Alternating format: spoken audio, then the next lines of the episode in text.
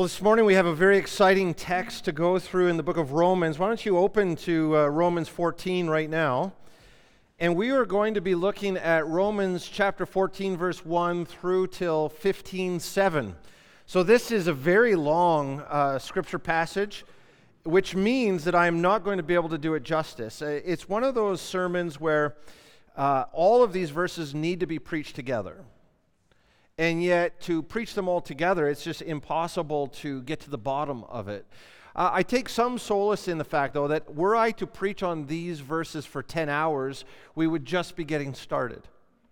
So, whether I'm going to keep you for an hour or 10 hours, we're just getting started because the very nature of the text is that it does not resolve things for us. It's one of the most frustrating texts for us because we just want the answer. We want to know is this permissible or not permissible? Is this what we ought to do or not to do? And this text says, I'm not going to answer those questions for you.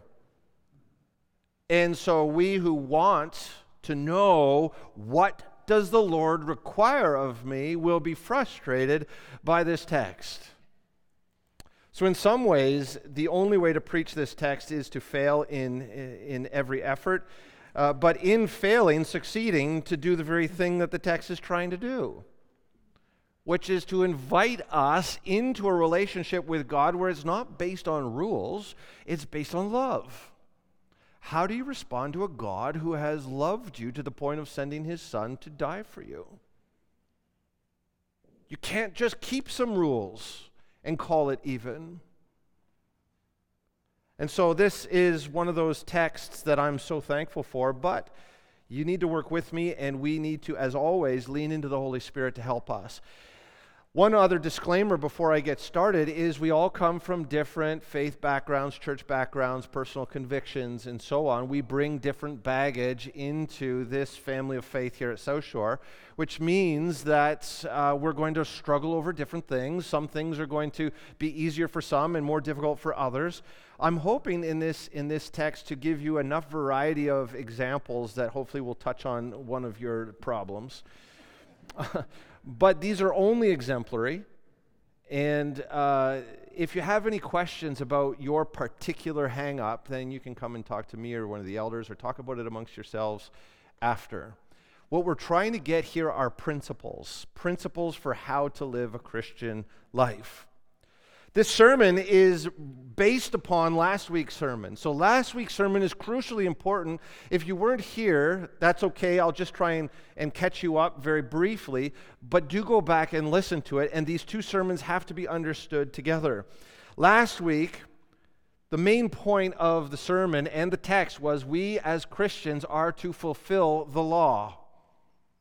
There are 613 laws in the Old Covenant and we are to fulfill every one of them.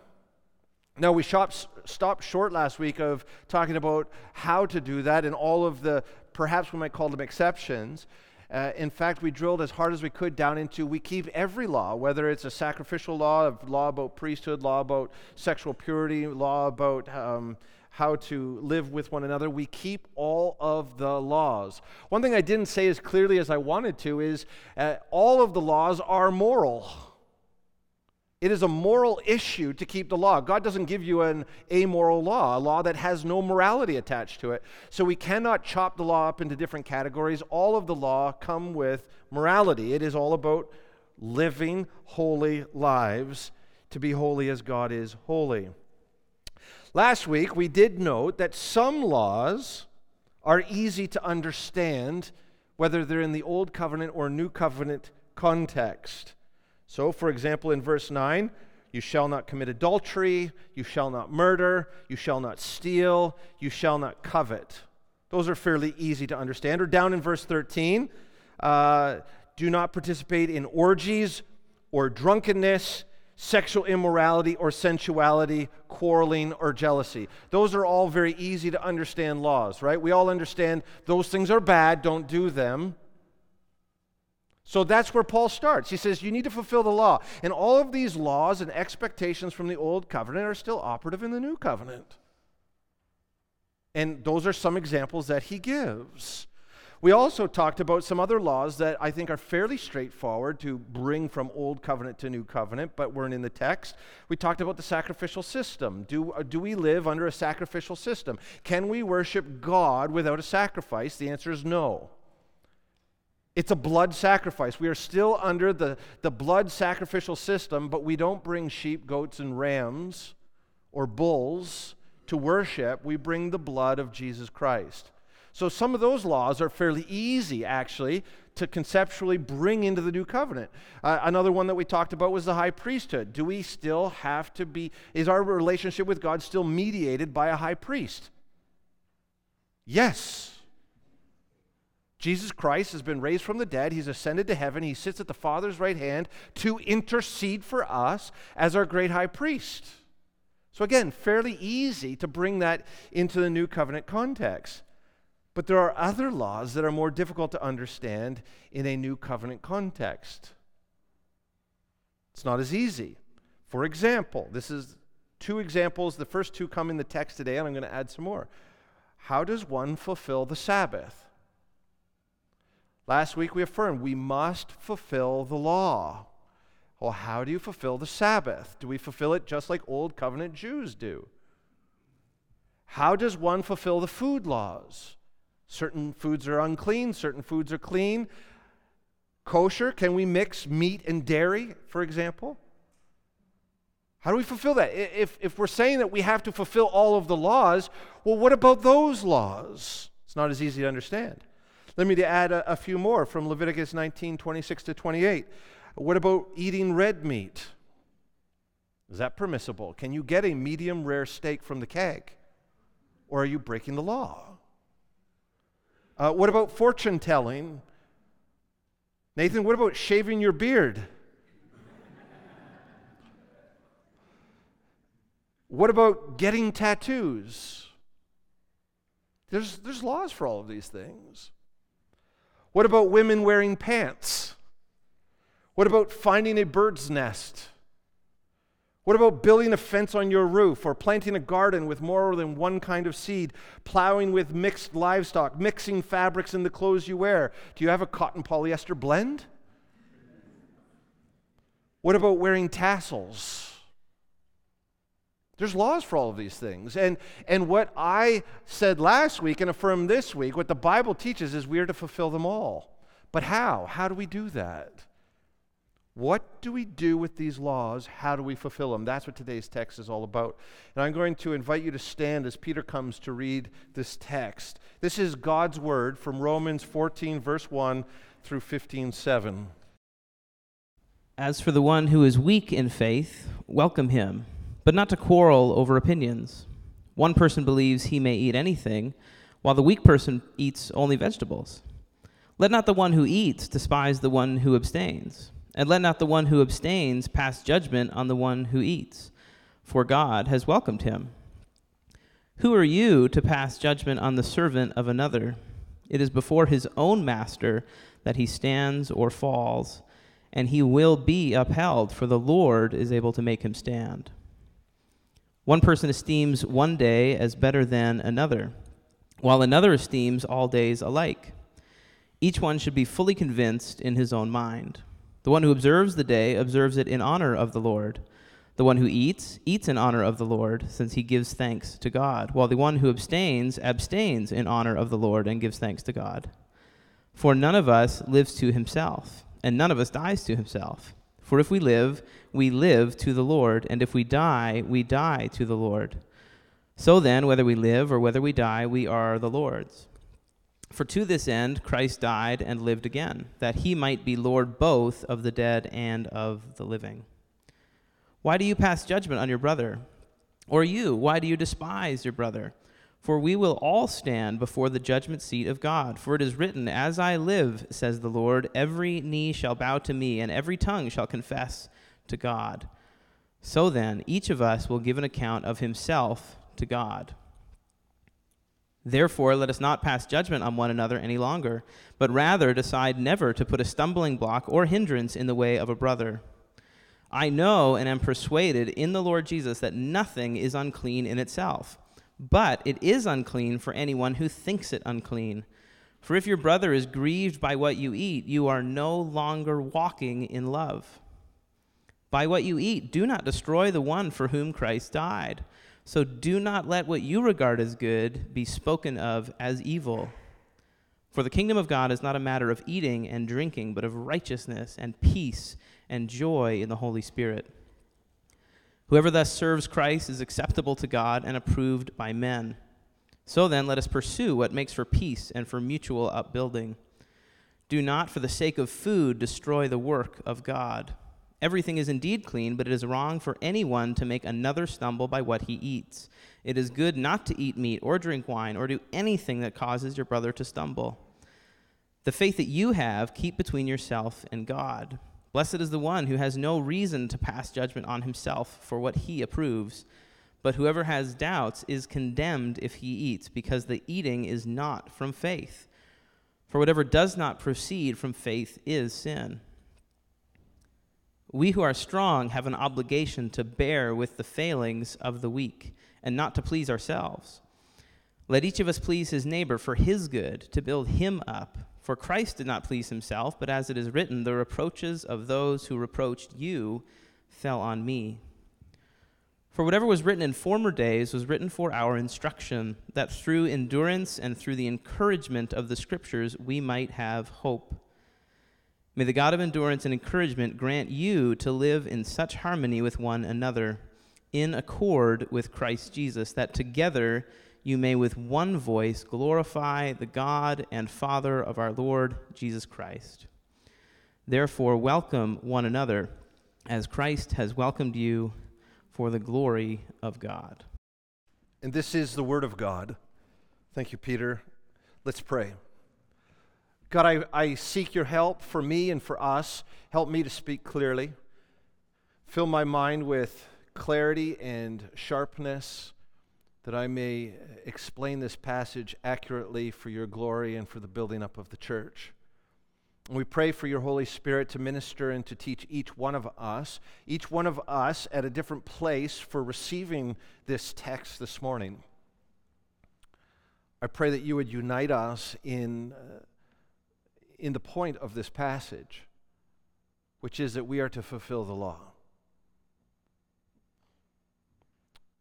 So, Lord, as we endeavor to fulfill the law, give us understanding and help us to live by faith according to our conscience. I pray this in the name of Jesus Christ. Amen. Please be seated. It's so easy in this passage to get caught in the weeds. If we were to go through it verse by verse, line by line, word by word, uh, it would first of all take months, and secondly, we would actually probably do a worse job of understanding what Paul is trying to say than if we just step back from it and ask the question, what does he mean? So, this morning, a little bit differently, we're going to take our content from the passage without breaking it into smaller bits. And, and, if you think about it, that's the way most of the, the New Testament should be read and understood anyway. Uh, these were letters written to churches, read all at once, to be understood in whole, not in pieces. Does anyone know what the Mishnah is? The reason I bring it up is because this is our Mishnah. The Mishnah is a document, or a series of documents written in the third and fourth centuries by rabbinic Jews. Uh, to try and help them to understand how do they fulfill the law. It's a collection of common law more or less different applications of the law to, to the uneducated onlooker such as myself. It just looks like thousands of additional laws. So you have the 613 laws of the covenant that are inspired by god that we're not disputing but like us, the rabbinic Jews, after the temple had been destroyed, they were struggling to understand what keeps them together as a people. and, and Judaism became a, a, a collection or a, the worship of God through the book. And keeping the law became extremely important, even maybe more so than in the, the time before the temple had been destroyed. And so the question that they had to answer was well, how do we keep these laws? Obviously, there's more to these laws than what is written in each law. Each law they observed rightly has a depth to it and can be applied in different ways. And so the Mishnah is a way of saying, well, what about this? And what about that? And what about the other? And well, if we apply this law here, then it would look like this. And if we apply that law there, it would look like that. Well, what about this situation? What if we change the scenario just slightly? Does it still apply here? And so they're going through and they're thinking about every conceivable way that you would use the law for life and practice. And this is our Mishnah. So we take all these volumes of case law of this scenario and that scenario, and we put it into today's reading. This is how God inspired Paul to answer the question how do we fulfill the law? We don't need a Mishnah, we need this.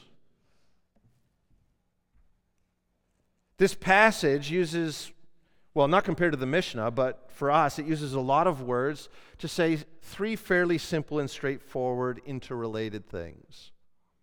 And these three statements that we're going to explore summarize what the rabbinic Jews were trying to do with the Mishnah that is, apply the law to every avenue of life. So their impulse was good. I just want to affirm that the impulse of writing the Mishnah was good. They recognized that the laws themselves have a multiplicity of applications. And so they tried to get an exhaustive catalog for how to apply the law to their life. Impulse was good. But I'm so thankful that because of the gospel, we have this instead of that. Statement number one, and this is really important because what often happens when we come to this text, Romans 14 1 to 15 7, is we say we don't have to keep the law. But that's not the context of this passage. In order to understand Romans 14 1 to 15 7, we have to start with this statement we are to fulfill the law. The macro structure of the book of Romans if you remember, chapter 12 takes us into by the mercies of God, present your bodies as a living sacrifice, holy and acceptable to God, which is your spiritual worship. Respond to the gospel, respond to the saving acts of God through Christ by living for Christ. One way that we worship God is by fulfilling the law. So there's no other place to start on this passage than to affirm we are to fulfill the law. As we said, some laws are easy to understand. Some laws are easy to, to know how we are to fulfill them in a new covenant context. Uh, we run them through the gospel and we come out on the other side and they're not that different. For example, as I said, adultery. Adultery is adultery in the old covenant or the new. Jesus dying on the cross does not give us license to commit adultery. That makes sense. If God was against adultery in the old covenant and he sent Jesus to die for our sins, he's not all of a sudden in favor of adultery in the new covenant. That's easy. Same with murder. Same with stealing. Same with coveting. Same with orgies. Same with drunkenness, same with sexual immorality, sensuality, quarreling, and jealousy. These are all the examples from last week. Don't do those things. God was against them in the old covenant. The death of Jesus Christ does not make God all of a sudden in favor of those things. Sin then, sin now, don't sin. But if anyone does sin, they've got a Savior. It's a big difference. So, number one, though, is fulfill all the laws. Some are easy to understand, other laws are not easy to understand and to, to know how we are to fulfill them in a new covenant context. The two examples that Paul gives in this passage are food laws and Sabbath, which we'll get to after we go through summarizing the principles themselves. Those will be two of our examples. But let us begin here. We are to fulfill the law. Which law? All the law, all of it. Fulfill the Sabbath, fulfill the food laws, fulfill the, the laws of the Old Covenant, all of them. Second statement we are to fulfill all 613 laws of the Old Covenant based upon the gospel our understanding of the gospel, and our individual conscience. We are to fulfill all of the laws of the old covenant according to the gospel. That's a that's a, a massive piece that we have to understand. The gospel changes some things. We don't want to live as though Jesus didn't come. We don't want to live as though Jesus didn't die on the cross for our sins. So there's some, some laws in the old covenant that are, by their very nature, anticipatory of the gospel, and therefore the way we fulfill them is different on the other side of the coming of Christ.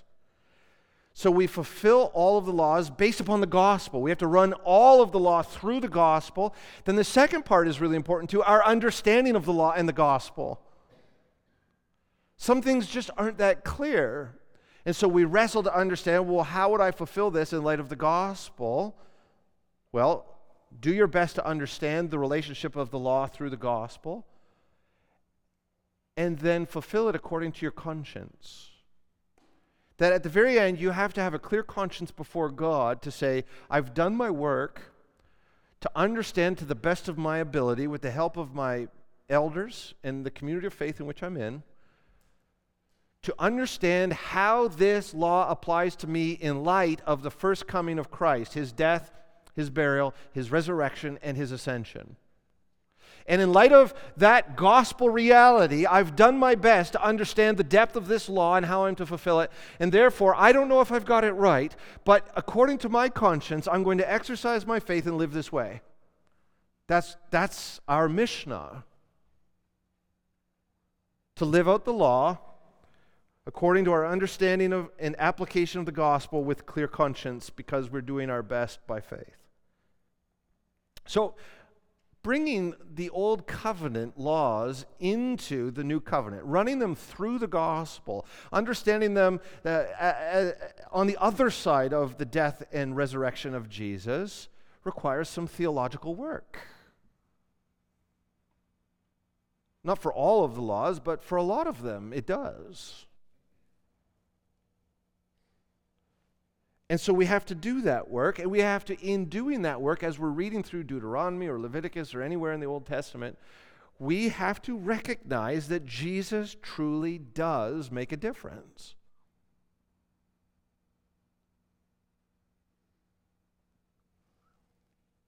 And we need to fulfill the law in the light of the reality of the gospel. I'll give you one, one quick example. We don't stone anyone anymore for any sin. Do we not keep the stoning laws then?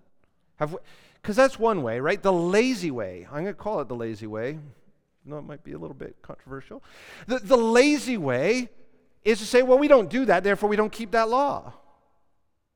But if we do the theological work, we recognize that someone was killed for sin. So, how do we keep all of the laws of capital punishment? God says, if you disrespect your father and your mother, you're to be taken to the gate and stoned to death. We don't do that in the church. So, is that antiquated? Is that just, was that a law for them then and not for us now? No, we keep the stoning laws. How? Jesus died for our sin. So when you're reading through the Old Covenant and you say, wow, God was severe back then, I'm sure glad he's mellowed out in the New Covenant. He's a much kinder, softer, gentler God. It's just not true. God killed his own son for our sin. When we disrespect our parents, and that's not just like a, a, a careless word, but it's a, a life of rebellion against the authority of parents. We don't stone you now because God killed Jesus. Do we keep that law? Oh, we keep it. And to say that we don't just undermines all that Jesus did for us.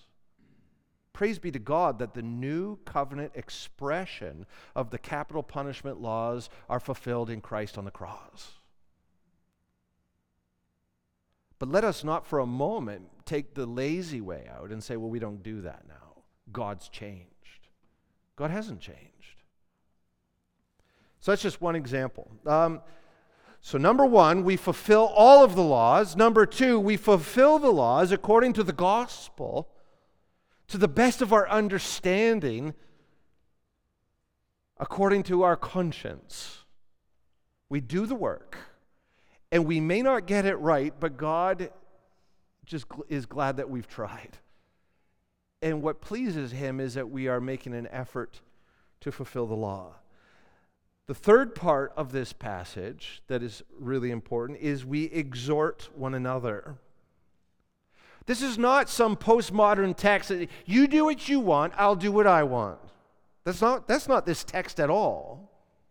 And, and we're very much in danger of reading it that way because we're in, living in a postmodern world where what's true for you is not true for me, and what's true for me is not true for you. Paul is not opening the door to relativity here. He's not saying you just decide what parts of the law you want to keep and what parts of the law you don't want to keep. In fact, we are to exhort one another. That part of being in a faith community, uh, part of submitting to the leadership of elders, is that we work together to understand how to do this, and we exhort one another to fulfill the law.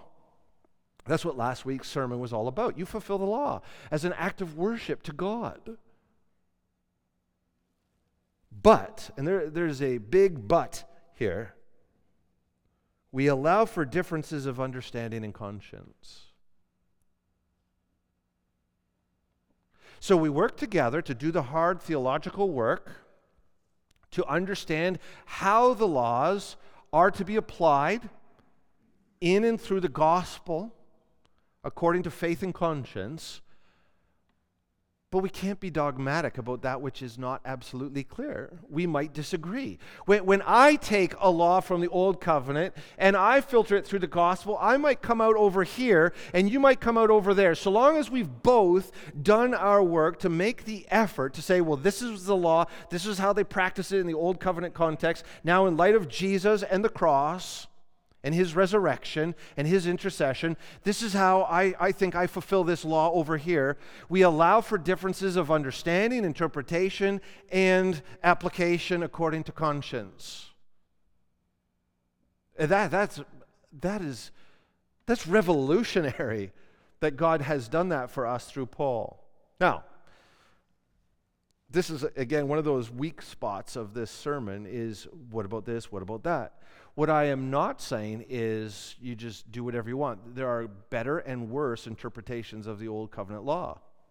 Not everyone's interpretation is equal, and there is a place for saying, I don't think you've quite understood that. There's a place for, for leadership and exhortation and mutual encouragement. However, it's, it's just a fact that there are some old covenant laws where it's just not that clear what a Christian expression of that old covenant law would be. And it's in those areas that we allow for differences of application. There are some things, though, that are black and white. There are some laws from the Old Covenant that are explicitly mentioned in the New Covenant, and therefore there's no wiggle room whatsoever. I'll talk, for example, homosexuality. You get this a lot. This is a hermeneutical trick, a sleight of hand that non Christians will do, and some Christians, unfortunately, will do to try and approve of homosexuality. Well, if you read, this is what they will say you read the book of Leviticus and you're not doing A, B, C, D, E, all the way down to double Z of Leviticus. So why do you cherry pick homosexuality and say that that is not permitted in the new covenant? And they will accuse you of picking and choosing from the old covenant. So, do we just say, well, some Christians are okay with homosexual behavior and other Christians are not? You know, Live and let live. No. Why? Well, this is the starting point for this third point. Some laws are black and white.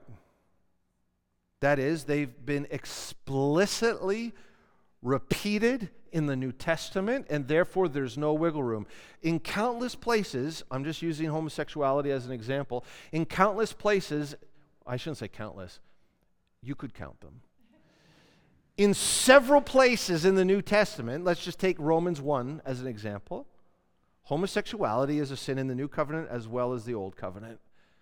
God hasn't given us any wiggle room to filter homosexuality through a gospel to get to, well, I don't know what to do with homosexuality. God tells us what to do with it. He says that it's a sin, whether you're old covenant or new covenant. So there's no wiggle room on that one. I didn't write the Bible, I can't subtract or edit the Bible. My job as a preacher, your job as Christian, is to read and understand the Bible. So there are some things that are crystal clear, black and white, cannot be changed. Those things we can bind one another's consciences on. Those things are explicitly noted in the New Testament. There are other things that are not explicitly noted in the New Testament, and on those things, that's where the greater gray is. That's where the greater freedom to do the theological work and to apply it according to faith and conscience comes in.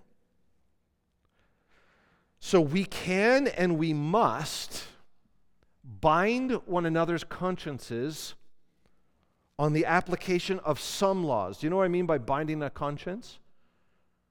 If you are deliberately breaking, not, not in weakness, but in rebellion, breaking a law that is explicit in the New Covenant, in the New Testament pages, and what I'm not talking about, see, this is this sermon, right? What I'm not talking about is you're weak and you've tripped, you've fallen, you're repentant. I'm not talking about those things. I'm talking about someone who comes out and says, I do not believe that the Bible says that, uh, that homosexuality is a sin. I just don't believe that. I'm not talking about somebody who's struggling with same sex attraction. Lots of grace for people who struggle with same sex attraction. I'm talking about someone who comes out and says, Thus saith the Lord, love is love, heterosexual, homosexual, in marriage, out of marriage, one partner, multiple partners. It doesn't matter because Jesus died on the cross. Somebody who is perverting the scriptures in that way, we can bind and we must bind one another's consciences on that issue and say, No. God has been clear and if you have a different opinion on this or that or the other thing, whatever it is that's explicit, church discipline will have to kick in. And if you still don't repent, church discipline will have to remove you from the church. So this passage, Romans 14, 1 to 15, 7, does not say live and let live in the church. There are some things that we can and must bind our consciences to and bind one another's consciences, consciences to. And it is the responsibility of the elders to see it through, even if it means that someone is removed from membership. Okay? On the other hand, there are other laws where we, we better not do that. To try to bind someone's conscience to your interpretation and application and conscience of a particular law where it's not explicit, where it is definitely gray, would be to sin against that person and against God. So, part of this discussion has to be what are the black and white laws and what are the gray laws, which we don't have time for today. I've given you a couple of examples. Homosexuality is just an example. I don't mean to go back to it all the time, but it's just because it's an important example. It is not a gray zone. It's black and white in the Bible Old Covenant, New Covenant. Tattoos are gray zone. We're going to get to them. Food laws, gray zone. How to keep the Sabbath, gray zone.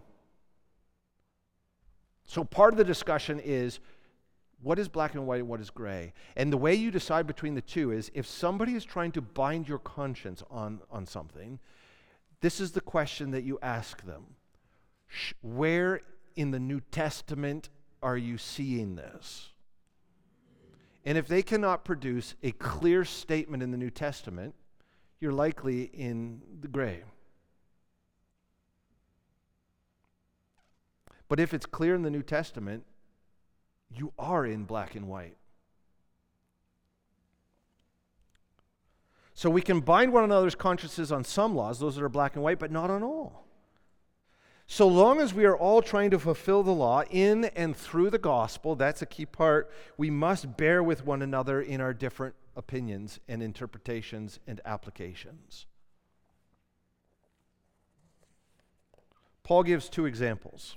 So let's start with those, and then I'm going to go to Leviticus and Deuteronomy to add a couple more examples. Uh, and then it'll be like having, we have nailed jello to the wall and we can keep talking about it. But I hope the principles are clear. What we do with the laws themselves may not be clear, but the principles I hope are clear. We fulfill the law, some are clear, some are not clear. Food laws. Take a look at Romans 14, verses 2 to 3.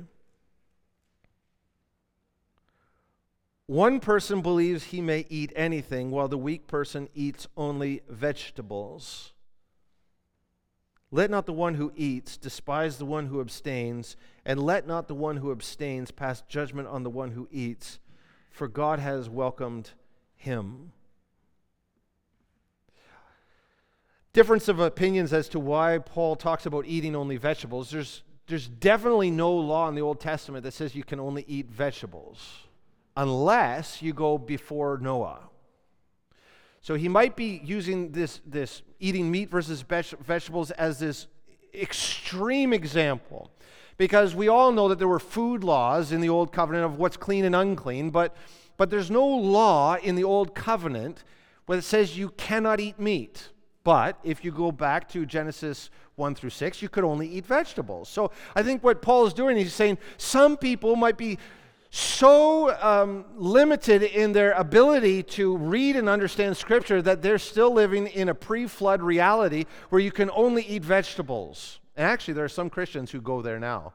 We have to be vegetarians because it was only after the flood that we were able to eat meat, so on and so forth. So that's their right. Paul says if they want to eat only vegetables and they're doing it from faith, that's fine. But the whole point is, Paul's getting at what's more common is the food laws. You can only eat this kind of animal and not that kind of animal. Some are clean and some are unclean. Right?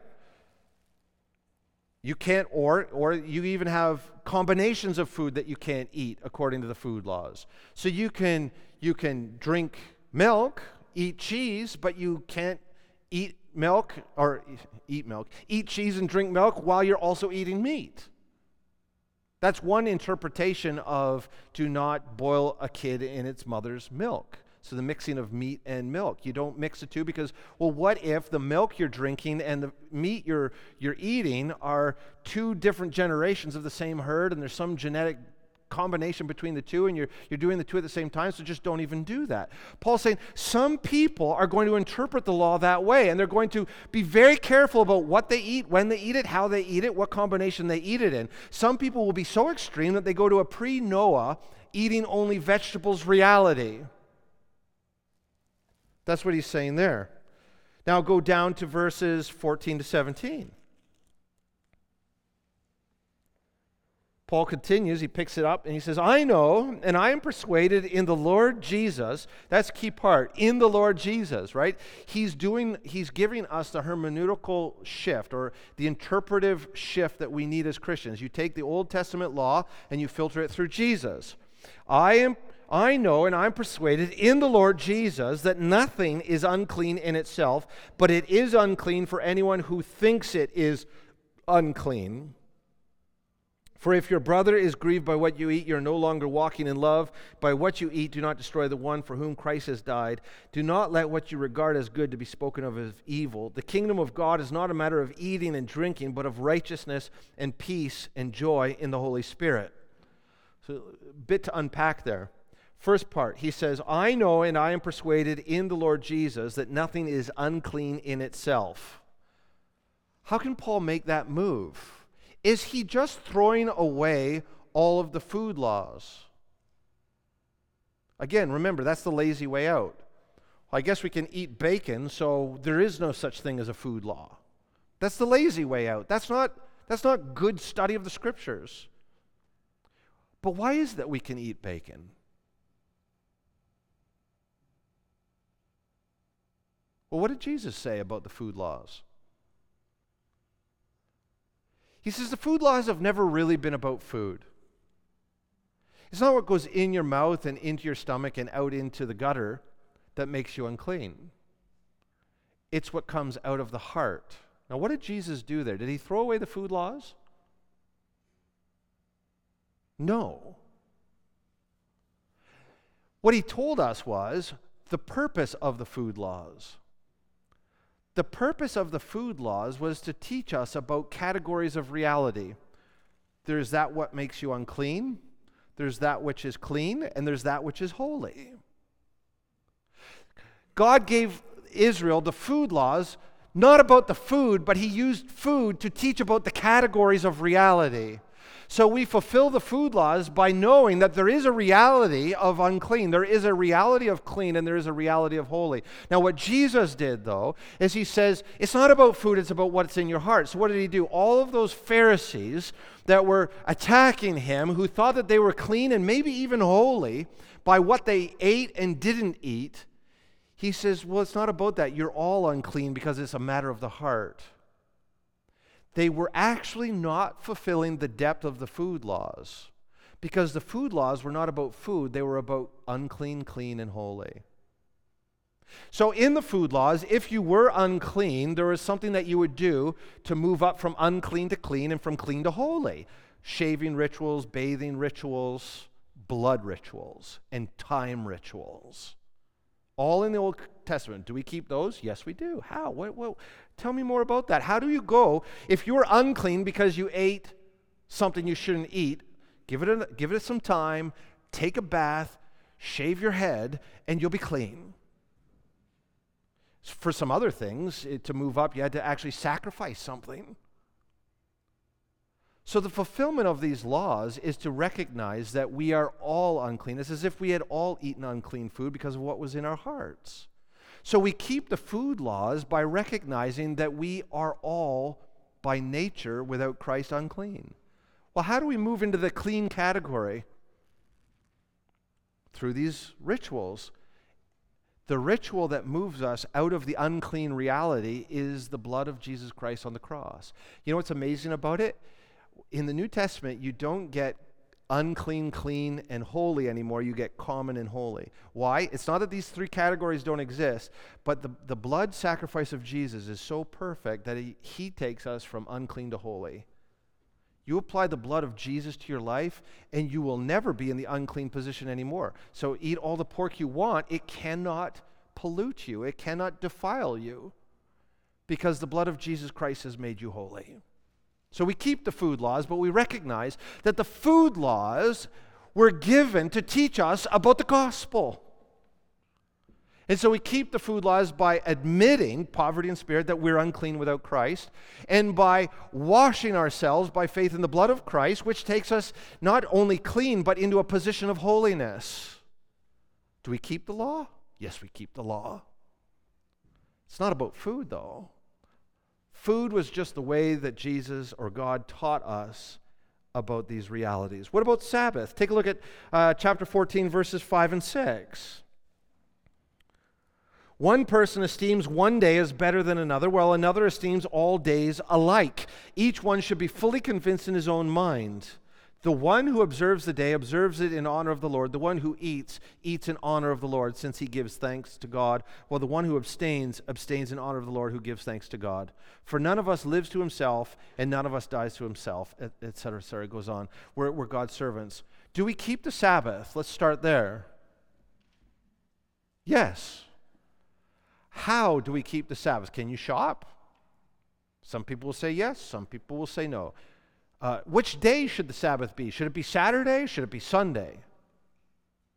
That, that's a part of this whole discussion. Which day are you going to pick as your Sabbath? Can you go to Swiss Chalet on Saturday or Sunday? I know a lot of Christians are going to Swiss Chalet. So, obviously, according to our conscience, that's keeping Sabbath.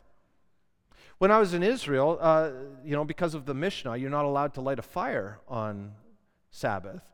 Now, because of modern technology, if you push a button and there's electric current, that's equivalent to lighting a fire because there's a spark. Therefore, they cannot push buttons on the Sabbath, according to their conscience. So, if you're going to get into an elevator and you're, you're on the 27th floor in Tel Aviv, how do you get up there? Do you have to take the stairs? Well, that seems like more work than pushing a button. No, there's what's called a Shabbat elevator. You just go in and all of the floors. You, you ever see Elf where he like is in the Empire State Building he hits all of the buttons? That's a uh, Sabbath elevator, so you just get in and you stop at every floor. Because you're not starting a fire, you're just you're just resting. The point is we keep the Sabbath there are two places in the Bible where it's super clear that we are to keep the Sabbath. It's the fourth commandment in Exodus 20 and Deuteronomy 5.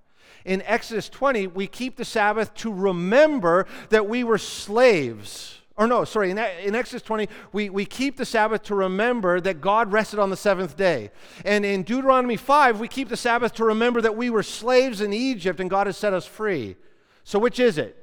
Are we keeping the Sabbath because it's a creation ordinance that goes back to the seventh day of, of history? Or do we keep the Sabbath to remember that God rescued us from slavery in Egypt? Well, both. What is the Sabbath for? The Sabbath is to rest in God, remembering that we have a God who is creator and redeemer. This is what Jesus was all about. They added all these unnecessary rules to Sabbath keeping that he was constantly pushing against. He said, You've missed the point. Once a week, we should stop to remember that God is creator and savior. In New Covenant, also, to keep the Sabbath is to rest in Christ. We no longer work for our salvation we rest always, knowing that Christ has done the work for us. It's a, it's a spiritual rest. The New Testament also talks about how the ultimate Sabbath, the ultimate Jubilee, the, the ultimate rest is coming when Christ returns and we go into the new heavens and the new earth. And until then, whatever we do to keep Sabbath is anticipatory. The true keeping of Sabbath is to be raised from the dead by the power of God to live in the new heavens and new earth forever without growing weary, without growing sick, and without dying. So, okay, that's a pretty big theological idea. How do you want to manifest that in your life now? What Paul says here is go and do that. You want to ride the Shabbat elevator? To remember that God is creator and, and savior, do that. Or if you want to go to the park and throw the frisbee around and have a barbecue with your friends, do that. Just remember at least once a week that God made you and God saved you. So there's a lot of flexibility for how we're going to keep the Sabbath. In this passage, though, we also hear, right, that we are to walk in love. Someone who knows the Bible really well will, will experience a greater level of freedom in keeping the law. The more you know the Bible, the more you've wrestled with the gospel, the more you remember, well, I'm justified by grace through faith, not by works. There's nothing that I could do to throw off God's love for me. He, will not love me any less or anymore. That doesn't give me license to sin. But I recognize that all of these laws were trying to show me who God is and who I am in relationship to Him. And, and He sent His Son to die for me. And I've got great freedom in Christ. I don't need to do this and this and this to please God. I just need to believe. That's my work. My work is faith. So it's incumbent on those who know justification, who know sanctification, who, who are so in tune with the, with the mind of Christ and the heart of God that it's just natural for them to live a life that overflows with the holiness of God. Other people just don't have that, that knowledge or that maturity or that wisdom, and so they need to keep a few more rules just to have a clear conscience. And in keeping these rules, they're doing what they can do to show God that they love God. Is it legalistic? It, it, might be, and that's where the elders need to come in and say, you know, I think you need to just chill out a little bit. But as so long as people who are keeping more rules are not imposing that on others, that's the big flip. And as long as they're growing in their knowledge of the gospel and its impact on their life, they're keeping the law according to conscience by faith to respond to who God is and what God has done. And it is important for us who are stronger in the faith to bear with those who are weaker, very gently coming alongside and saying, you know, you probably could go to the beach on Sunday. Probably could. You don't have to, but you could.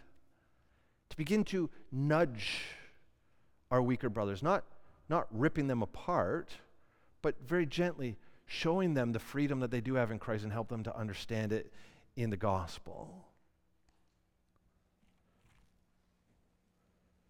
Thus, we keep the food laws and we keep the Sabbath. But how we keep these laws is a matter of conscience and faith before the Lord. Let's take a look at a few more because I'm not satisfied with food laws and Sabbath keeping. I want to talk about red meat, fortune telling, shaving beards, and tattoos for a minute. So if you have your Bibles, flip back to Leviticus 19. Before I read this, I want to exhort you to keep these laws. How you keep them will depend upon your understanding of the gospel and how you bring these laws into your life by faith according to the first coming of Christ. So let's take a look at Leviticus 19 26 to 28. You shall not eat any flesh with the blood in it. You shall not interpret omens or tell fortunes.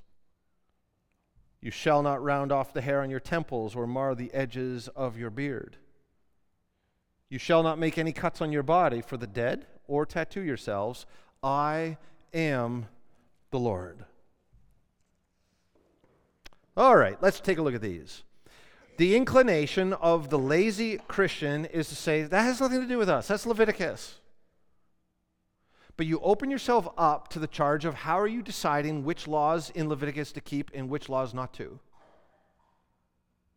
So, better to start by saying, well, this is the law. This is what God has revealed. This, he, there's something about this that is pleasing to God. Therefore, we must keep it. And therefore, we have to understand not what the surface, the letter of the law says, but what's the depth of the law. This is exactly what the rabbinical Jews tried to do in the third and fourth centuries. And so, what does it mean to, uh, to get a tattoo? And they would have given you a thousand different scenarios. Well, in this case, it's okay. In that case, it's not okay. In this case, so we wanted we want to follow that same impulse to see that there's a greater depth to this. It's not as simple as just don't eat red meat and don't get a tattoo and don't shave your beard and so on. But what is that depth? Start with red meat. There's two things that the Bible tells us about the blood in meat. The first thing is Leviticus tells us that the life of an animal is in the blood. Therefore, you are to drain out the blood of an animal and offer it either at one point before the temple, you had to bring it to the tabernacle and pour it out as, a, as an offering to the Lord. Later, you draw, drain it out and you remember that, that the life of the animal is sacrificial for your own life. So you don't consume the life of that animal, but you pour it out and you remember your need for substitutionary atonement. Second thing that, well, I guess we put that together. The blood uh, in the Old Covenant of any animal is always to be given in sacrifice to God. So, what do we do with this then? Can you have a medium rare steak at the keg? I would say yes, but you might say no. For some, it will always be wrong to eat the lifeblood of a creature. And, for some, you'll go back to Noah and you'll say, okay, God has moved us from a vegetarian diet. Now, since Noah, we've been able to eat meat, but God was really clear to Noah that he was not to eat the blood. I'm just going to stick with that. I'm safe. That's what God said to Noah. He reiterated through Moses. If I just follow that, I'm safe. I, I, I have a clear conscience. And if that's you, that's fine. Eat your steak well done. It's fine. For others, though, the blood of animals is no longer used in sacrifice to God. That, that there was something anticipatory of the blood of an animal, that every time an animal was killed, whether for, for a burnt offering, a sin offering, a guilt offering, a fellowship offering, or whatever, uh, it was always meant to remind us that we need to offer a sacrifice to God because of our sins. It was always anticipatory of that one true sacrifice, right? Remember what the writer of Hebrews says the blood of bulls and goats and rams, and, and that doesn't take away sin anyway. But God had them not eat the blood so that the blood always was a reminder for the need for sacrifice. Then we have John 6, which is why this was partly so offensive. It's not just that Jesus says you have to eat my flesh and drink my blood, it's drinking any blood. And Jesus there says, well, hold on a minute. You weren't to eat the blood or drink the blood of animals because that blood couldn't do anything for you. It couldn't save you. And, and, there were a lot of pagan religions where you drink the blood to be cleansed. So God says, we're not going to make that mistake. Now Jesus comes along and says, okay, you couldn't drink the blood of animals or eat it in your meat, but now that I am here, I'm the real steak. I'm the real sacrifice, and you must drink my blood. So the gospel makes a big difference. Uh, you actually abstain from eating red meat in the old covenant because the blood of Jesus is to be uniquely set apart. And now, every time you have a red steak, remember that Jesus died for you. So for some, you, you fulfill that law do not eat red meat by not eating red meat. And if that's where you're at in your conscience, that's, that's fine. For others, every time you have a piece of red meat, you remember the sacrifice of Christ and you say, By faith, Lord, I drink your blood. Remember me in your kingdom. You pick. Fortune telling. Here, right, we're told you shall not interpret omens or tell fortunes. The meaning of this is fairly straightforward. God is to be the only source of truth and direction. You are not to go to any other spirit, any other God to try and figure out the future. God alone knows the future from the past. So for all of us, this we fulfill this by not seeking truth or direction from fortune tellers or seeking direction from the stock market numbers. Doesn't mean you can't invest, but you're not seeking, you're not praying to the stock market. You're not making life decisions based on the numbers that go up and down. You put all of your confidence in the future in the Lord God. For some, we should not even read books or watch movies that depict fortune telling. For some, Harry Potter is not an acceptable read. You cannot read it with a clear conscience. But let us never say that no Christians are permitted to read Harry Potter. For others, you can read about fortune telling. You, you can, C.S. Lewis loved these myths filled with magic and fortune telling. So long as you know what it is and you keep it in its proper place, you are able to, because you're not reading Harry Potter to make decisions about your life. But if you ever fall into reading Harry Potter and you adopt a fortune telling worldview, then you better stop and go back. So there's some wisdom in knowing when to and when not to. Shaving beards and temples, right? You shall not round off the hair on your temples or mar the edges of your beard. So, f- to keep this law, the letter of the law, you'd have a long beard. Seen beard like that before but you would also just let the sides of your hair grow long. What's the point of this? Pagan men were often clean shaven. So God's purpose in this is very clear to mark off visually who belongs to him. And you see this in some Amish cultures, right? There's a certain dress code because they are marking themselves off. They belong to this community. And they're fine to do that. That is okay to do that. So, for some, like the Amish or Old Order Mennonites, men should look visually different than non Christian men. So if you're a Christian man, you need to mark it by the way you dress, the way you look, the, the way you keep your hair. For others, Christian men should look different than non Christian men. But that is determined by their character and their behavior, not by what they wear or shave or don't shave.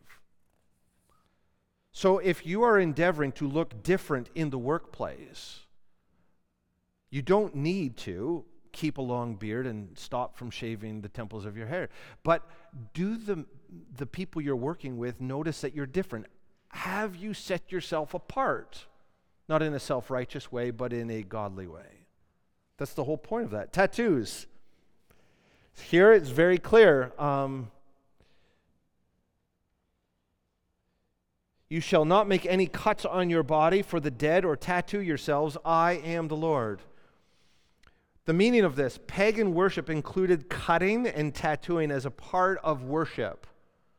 So there are a lot of religions. Just think of um, the prophets of Baal, for example, when they're trying to get Baal to send fire from heaven in 1 Kings 18. Uh, he wasn't listening, so they started lacerating themselves and cutting themselves as part of their worship. God says, I'm having none of that. You will not get my attention by cutting yourself. Other pagans would would tattoo themselves to try and get the attention of the gods. Some South, uh, South Pacific people still do that, right? Tattooing is a part of their religious expression, it's a spiritual experience for them. And God says, I'll have none of that. You're not going to get my attention by getting a tattoo. In, in, in, the particular context here, it seems that there was some attachment to ancestor worship or ancestor mourning.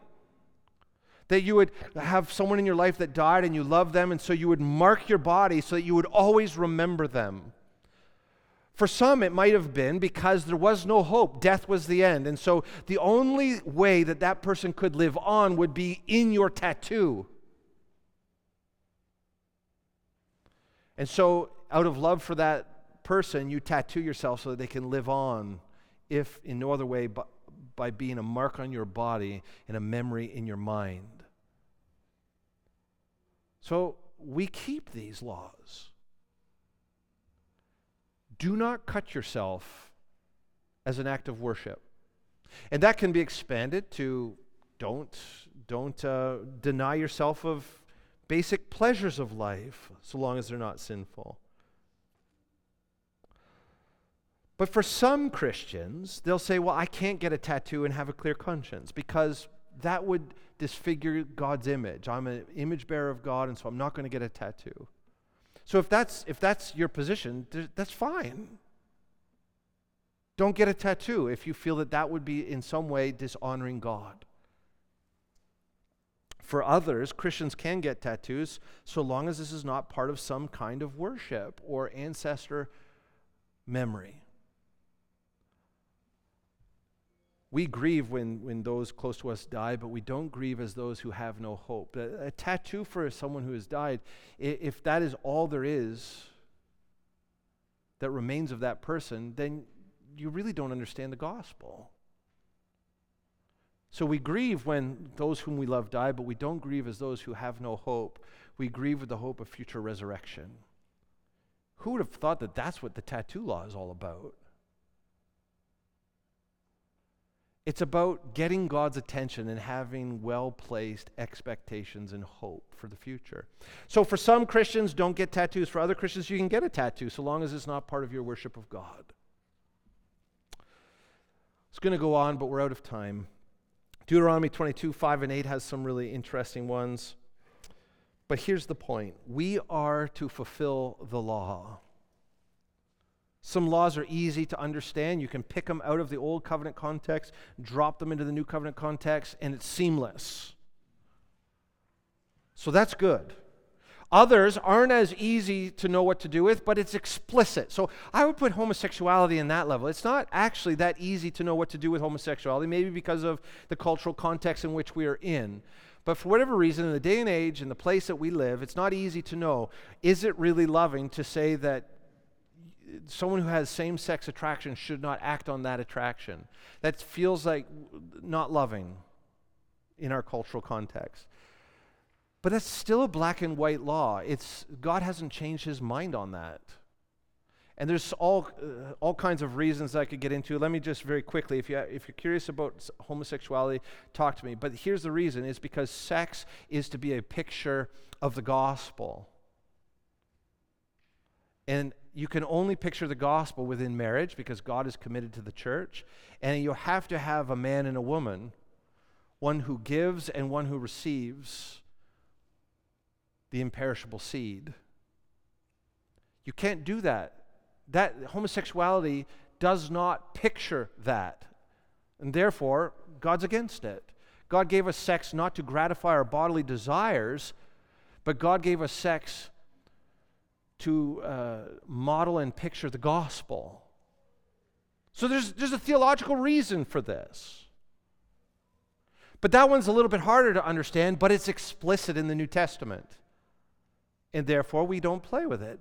But there are other laws that are in the gray zone food laws, Sabbath, tattoos, long beards, women wearing jeans, which we didn't get to, Deuteronomy 22 5. We are to fulfill the laws. Some laws are easy, some laws are more difficult to understand and apply. Each of us must fulfill the law according to our own understanding of the gospel and our conscience. And we must bind the conscience of one another when it is clear, and we must bear with one another when it is not, nudging one another along lovingly and with grace. I just want to end with this. There's something really exciting about this, I hope you see. It's not easy, but it's, it's really exciting. The law comes alive. in light of this, could you now go to Psalm 119 and say, I love the law of God? Why? Because the law of God is in every instance showing us something about who God is, who we are, and how He has saved us through Jesus Christ. And so we are to love the law, fulfill the law, and, and get excited about the law. The gospel has liberated us from the shallow letter of the law, but the gospel has also illuminated the deep spirit of the law. Therefore, as Christians, we don't throw it away, we cherish it. And we should get excited about the law. Wouldn't it be fun? What a great Bible study to study the 613 laws and to go through them one at a time and say, what do we do with this one? How does Jesus impact how we fulfill this one? Now, that is a fun Bible study. Maybe you'll join me. We'll leave that for another day. But we've, we've just opened the door on this.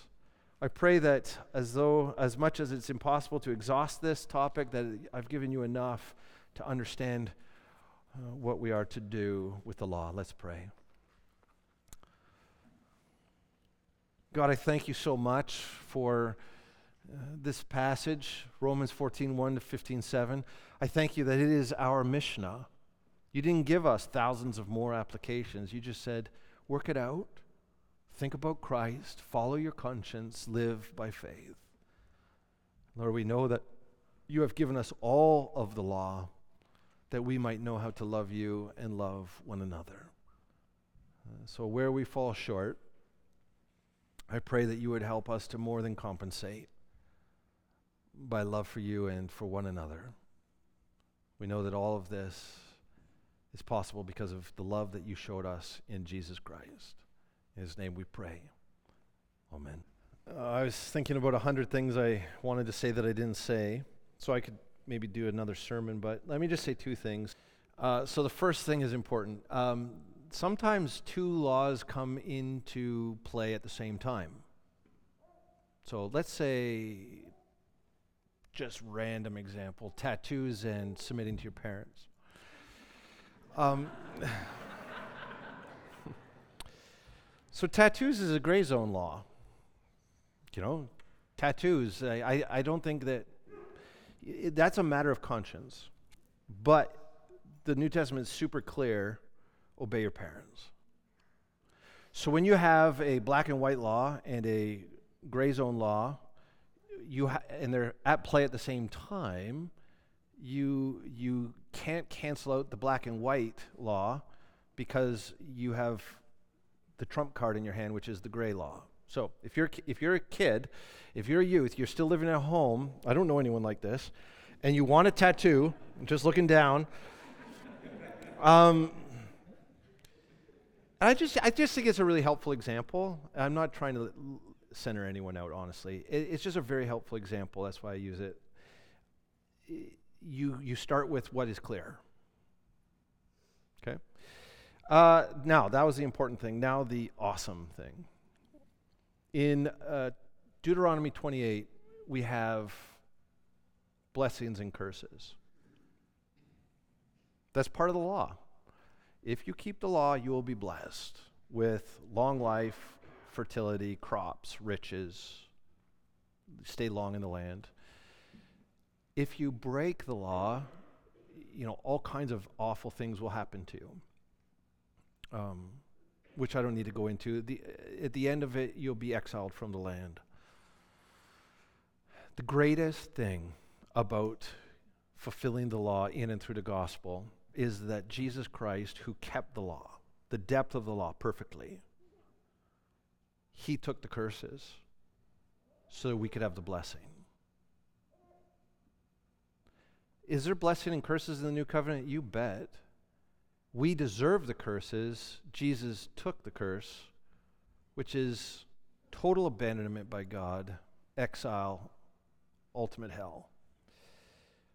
And he gives us sonship.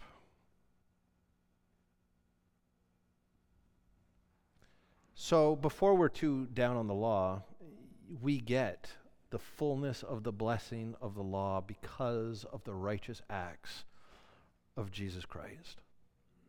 Praise God for that. Let me pray and then go in peace. God, I thank you for this morning. The law and, and the gospel are really hard to understand the relationship, and I, I have not done it justice. But God, I do pray that you would help us to understand it and live it out in love and faith. And most of all, Jesus, we are so thankful that you took the fullness of the curse for lawbreakers. You became a curse so that we might receive the blessing. The inheritance which fo- falls rightly only to you, you have shared with us we will be raised from the dead in glory. We will live forever. We will see the face of God. We will reign in every age to come. Oh, God, thank you. Now I pray, help us to live between now and then lives of worship. In Christ's name we pray. Amen. Go with peace and with great joy. God bless you.